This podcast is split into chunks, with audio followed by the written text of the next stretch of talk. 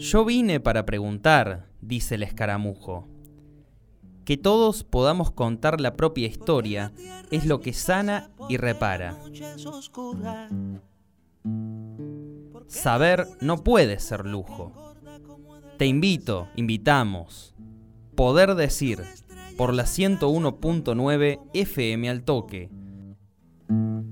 ¿Y por qué el escaramujo es de la rosa y del mar? Vivo de preguntar, saber no puede ser lujo. Yo vivo de preguntar, saber no puede ser lujo. Pensar en el otro es la clave. Y en el fondo, todos lo sabemos un poco, o mucho algunos, a eso. Y si repasamos nuestra vida, las cosas vividas, seguramente algo de lo que hicimos tuvo que ver con pensar en el otro, acompañar al otro, solidarizarnos con el otro y de esa manera darnos cuenta que todo cobra muchísimo más sentido que cuando hacemos las cosas solamente por propia satisfacción individual. Bueno, hay gente, mucha gente, que sí piensa en el otro como práctica cotidiana y que lo lleva a proyectos concretos que a veces la propia iniciativa, el propio emprendimiento no es suficiente y está esa búsqueda de ir más allá, de buscar lo colectivo, esa acción tan particular que es la acción colectiva, que no hay quien haya entrado en, esa, en ese terreno que no diga que es un antes y un después. Todo en realidad se disfruta mucho más cuando es de varios. Y cuando mm, uno se da cuenta que lo que uno hace puede servir para hacer un poquito mejor la vida del otro, bueno, ahí ya estamos hablando de palabras mayores. Como por ejemplo le pasó a Mandy y a un grupo de compañeras que eh, llevaron adelante, ella particularmente, el proyecto Otoña, Otoña, lo vamos a decir bien, Otoña Objetos de Cerámica, pero que no se quedó ahí. Es más, lo puedes buscar en Instagram como Otoña Objetos de Cerámica. Pero insisto, no se quedó ahí, sino que fue más allá y dijo, junto a las compañeras de la René Salamanca, es momento de hacer que este proyecto, esta iniciativa, este emprendimiento propio, de frutos más allá de quienes lo han creado. Y entonces proponen llevar el oficio de la cerámica a, una, a la implementación de talleres en el espacio comunitario Las Huellitas del barrio Las Delicias. En definitiva, es una propuesta de economía popular que estaría muy cerca acá, muy cercana y que además puede contar con nuestro empujoncito. ¿Cómo? Porque se han presentado, han presentado este proyecto en el programa de presupuesto participativo, ya estamos re cerca de que terminen las votaciones, así que eh, hay que apurarse e ir a votar. Este es el proyecto número 55 y espera de tu voto, de tu acompañamiento, porque como te digo, es llevar una propuesta de economía popular desde el oficio de la cerámica con el accionar de Mandy, que lleva adelante Otoña Objetos de Cerámica, y que en este caso, junto a las compañeras de René Salamanca, han querido, quieren eh, implementarlo en talleres en el espacio comunitario Las Huellitas del barrio Las Delices. Pero hablamos con Mandy, le abrimos la puerta de poder decir, sabes que el único que falta acá sos vos, que completes el círculo para que nos sintamos a gusto, para que tengamos un rato de charla, con esa calidez que hoy se vuelve tan necesaria, sobre todo en estos tiempos de tanto frío, vamos a ponerle un poco de calorcito. Venite, la sumamos a Mandy y charlamos un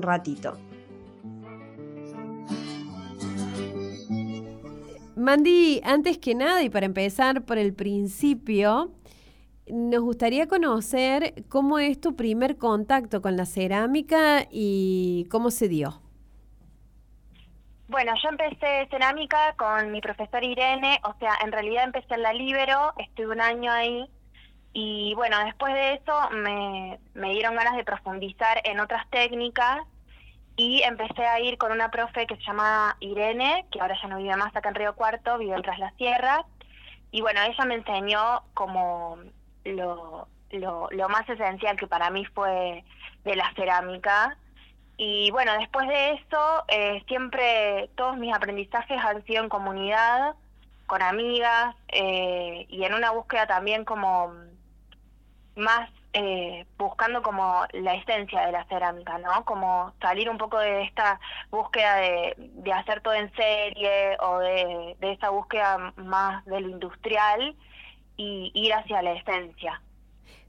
¿Qué es lo que te pasa cuando estás trabajando en un objeto que imagino que eh, termina siendo un objeto de cerámica, pero que a lo mejor transita por procesos interiores tuyos. ¿Qué es lo que, cómo lo vivís? Y a mí la cerámica me ha ayudado a, a estar muy presente. Creo que me parece que hoy justo hablábamos en el taller eh, de esto, ¿no? De que la cerámica tiene procesos que son muy únicos y que tienen responden mucho a, la naturaleza.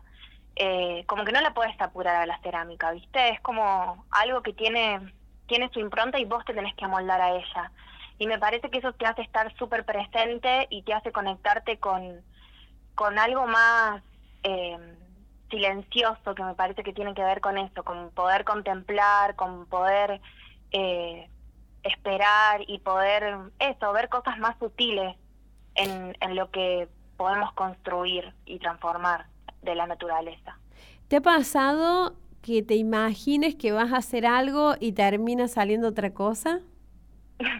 Sí, siempre cuento eso que cuando yo hice mi bueno, cuando fui por primera vez al taller de Irene, eh, bueno, yo fui con la idea de que iba a hacer un cuenco y empecé a hacer el cuenco y mi cuenco terminó siendo una fuente gigantesca porque, bueno, nada, era mi, uno de mis primeros acercamientos con el material y me fue llevando, terminó siendo una fuente re grande que después me encantó igual, la usé para hacer pan mucho tiempo, pero sí, sí, y a veces pasa también que, que el barro te va llevando para otro lado, que está bueno también no tener control de todo todo el tiempo. Claro.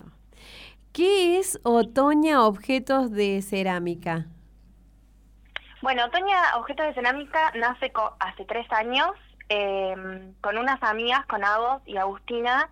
Nos empezamos a juntar eh, porque teníamos ganas las tres de, de hacer más constante la búsqueda de la cerámica y me parece que la cerámica tiene eso de lindo que está bueno compartirlo, que me parece que es también como su gran esencia.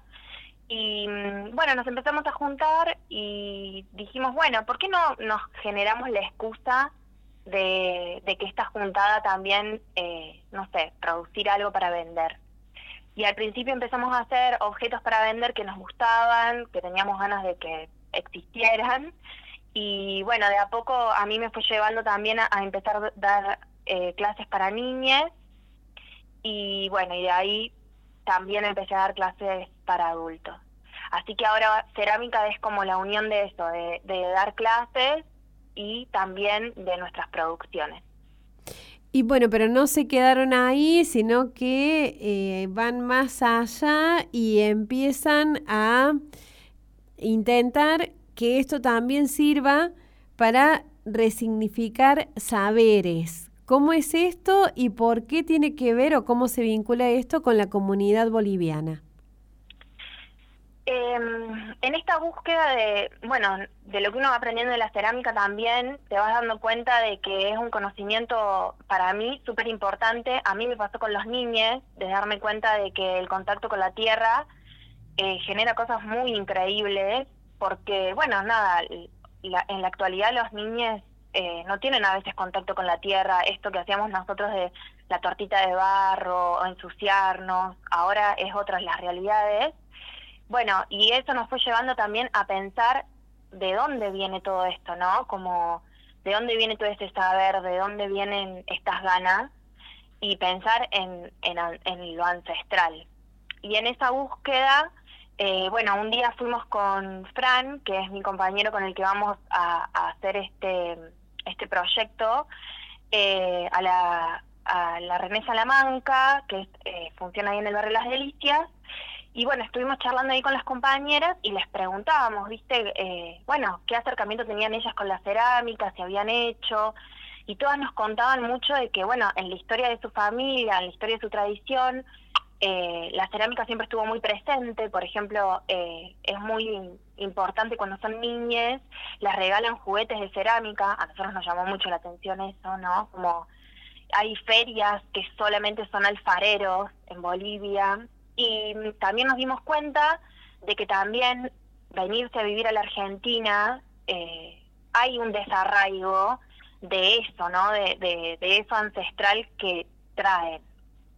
Entonces, es resignificar ese saber y también es eh, devolver, ¿no? Como devolver ese saber, porque también eh, se, lo, se lo arrebatamos e, a, esa ancestralidad y a ese saber. Entonces es como un poco toda esa búsqueda junta este proyecto. Me hablabas recién que el, esto de la otoña cerámica empezó siendo mm, eh, un intercambio, después el, la intención de comercializar lo que iba saliendo y después terminó siendo también esto de enseñar. ¿Se enseña eh, a ser alfarero, a hacer cerámica? ¿Y ¿Qué características tiene ese proceso de enseñanza-aprendizaje? A mí me parece que hay una parte que sí se enseña, pero hay otra parte que...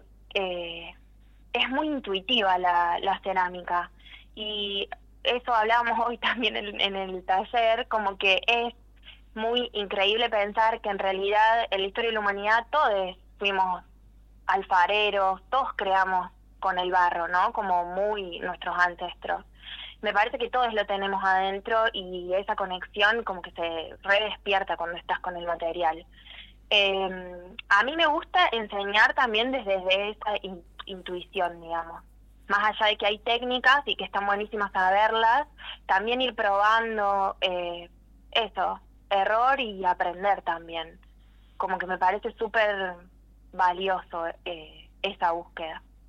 ¿Recordás algo que haya pasado en ese tipo de vínculo que te haya llamado la atención particularmente? Eh, y a mí me parece que, no sé, como que a mí los niños me, me enseñan un montón. Yo a veces siempre siento, igual más allá de niñas, adultos, que cuando doy clases yo aprendo un montón y eso es lo que más me gusta también.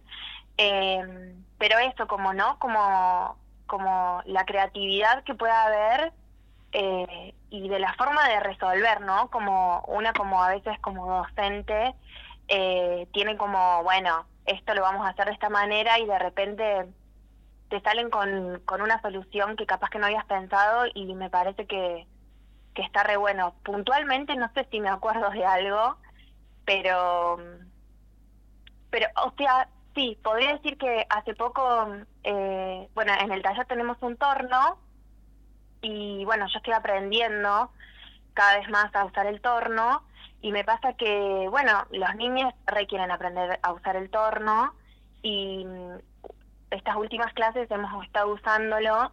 Y bueno, nada, yo redes de la técnica de la postura, viste, como, bueno, aprendiendo esto de, bueno, cómo me tengo que poner y los veo a ellos tan como que se sientan, lo usan y todo tan natural y les salen unas piezas tan increíbles que me parece, eso me parece asombroso también, ¿no? Como esto, aprender de también la frescura.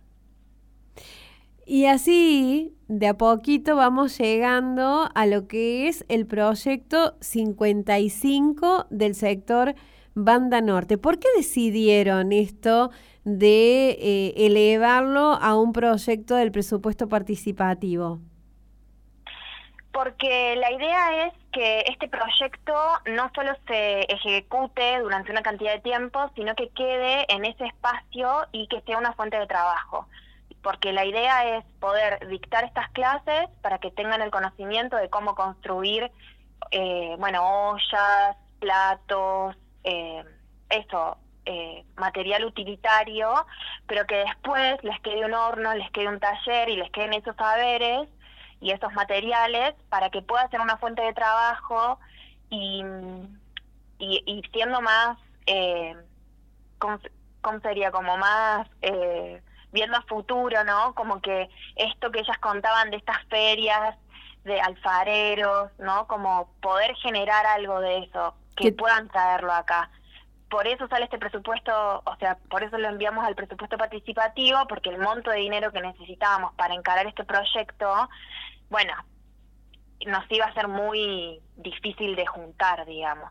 La idea es que trascienda a este momento particular, esa es la idea. Claro, sí, sí, que quede como un punto en el que se puede seguir trabajando y sea una fuente de trabajo para la comunidad. Como si tuviéramos que imaginarnos eh, si mm, pasa esto de que tenga los votos suficientes como para que después sea realizado, ¿cómo se plasmaría? Bueno, la idea es eh, empezar a dar clases, eh, iríamos yo y Fran a dar clases. La idea es también, eh, bueno, buscar dentro de la comunidad si hay alfareros o hay personas que saben sobre cerámica y que sean parte del grupo de, de, docentes que van a dar las clases. Y, bueno, construir un taller, esa es nuestra aspiración, construir un taller, construir un horno y poder comprar todos los insumos para que queden ahí y podamos trabajar mientras estamos enseñando y que todo eso también les quede para que ellos puedan seguir trabajando después. ¿Qué es lo que dice la gente del espacio comunitario Las Huellitas del barrio Las Delicias respecto de esto? después de que imagino que sabrán que esto está eh, presentado en el marco del presupuesto participativo. ¿Cuáles son los comentarios? ¿Cuáles son las expectativas? Y estaban muy contentas. Fuimos eh, hace unos días eh, porque les habíamos comentado que teníamos ganas de hacer este, eh, este proyecto.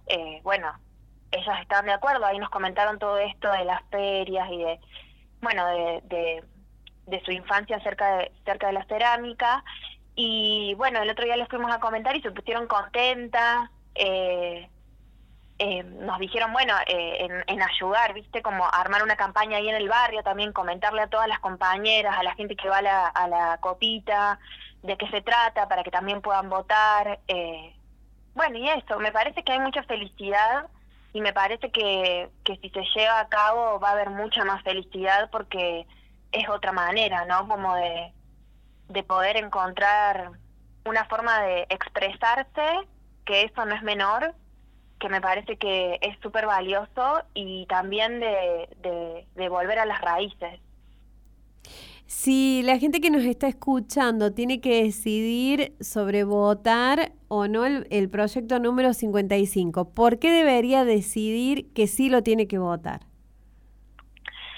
Eh, creo que es la posibilidad de, de dar, dar una fuente de trabajo digna y también de, de devolver algo de esto, ¿no? Que, que, que desde el lugar en el que estamos quizás eh, no nos lo planteamos, pero sí hay, eh, no sé, hay que, hay que buscar la manera de, de, curar el pasado. Y me parece que esto es una forma de devolver un poco de eso eh, y de también encontrar la forma de, de, hacer parte a otras comunidades en este territorio, que eso también es importante. Yo lo votaría por eso. si mm, eh, vamos adelante en el tiempo, suponte 10 años hacia adelante, y este proyecto resultó eh, uno de los más votados, se implementó. ¿Cómo te gustaría ver la situación ahí en este territorio que por lo visto conoces bien? ¿Cómo te gustaría ver la situación de acá a 10 años? Y a mí me, gustaría que no sea solamente uno, o sea, un solo taller. Me gustaría que haya muchos talleres, me gustaría que haya mucha gente que esté trabajando el barro, que, que encuentre en el barro esto como, como una forma de, vivir y de, de ganarse la vida. Me parece que es algo, o sea, me parece que es un, es como, yo siento que es como si fuera algo mínimo que puede hacerse muy gigante y que, puede traer muchas cosas más, no, no solo eh, eh, este taller en la René, en el comedor las huellitas, sino como algo que, se puede multiplicar. Por eso me parece que estaría bueno que se lleve a cabo también. Mandy, eh, ya llegó el momento de despedirnos, pero antes no te podemos dejar ir sin preguntarte lo que le preguntamos a todas las personas que pasan por acá. Si tuvieras que, y es una pregunta personal, si tuvieras que agradecer a algo o a alguien, ¿a qué o a quién agradecerías? Yo le agradecería la poesía, porque a la poesía como todo, como forma de vida, porque me parece que es una manera de poder mirar al mundo de una forma más esencial. Nosotros te agradecemos a vos haber pasado por acá y bueno, por supuesto, vamos a estar poniendo fichas para que el proyecto número 55 pueda transformarse en una realidad. Muchísimas gracias. A vos.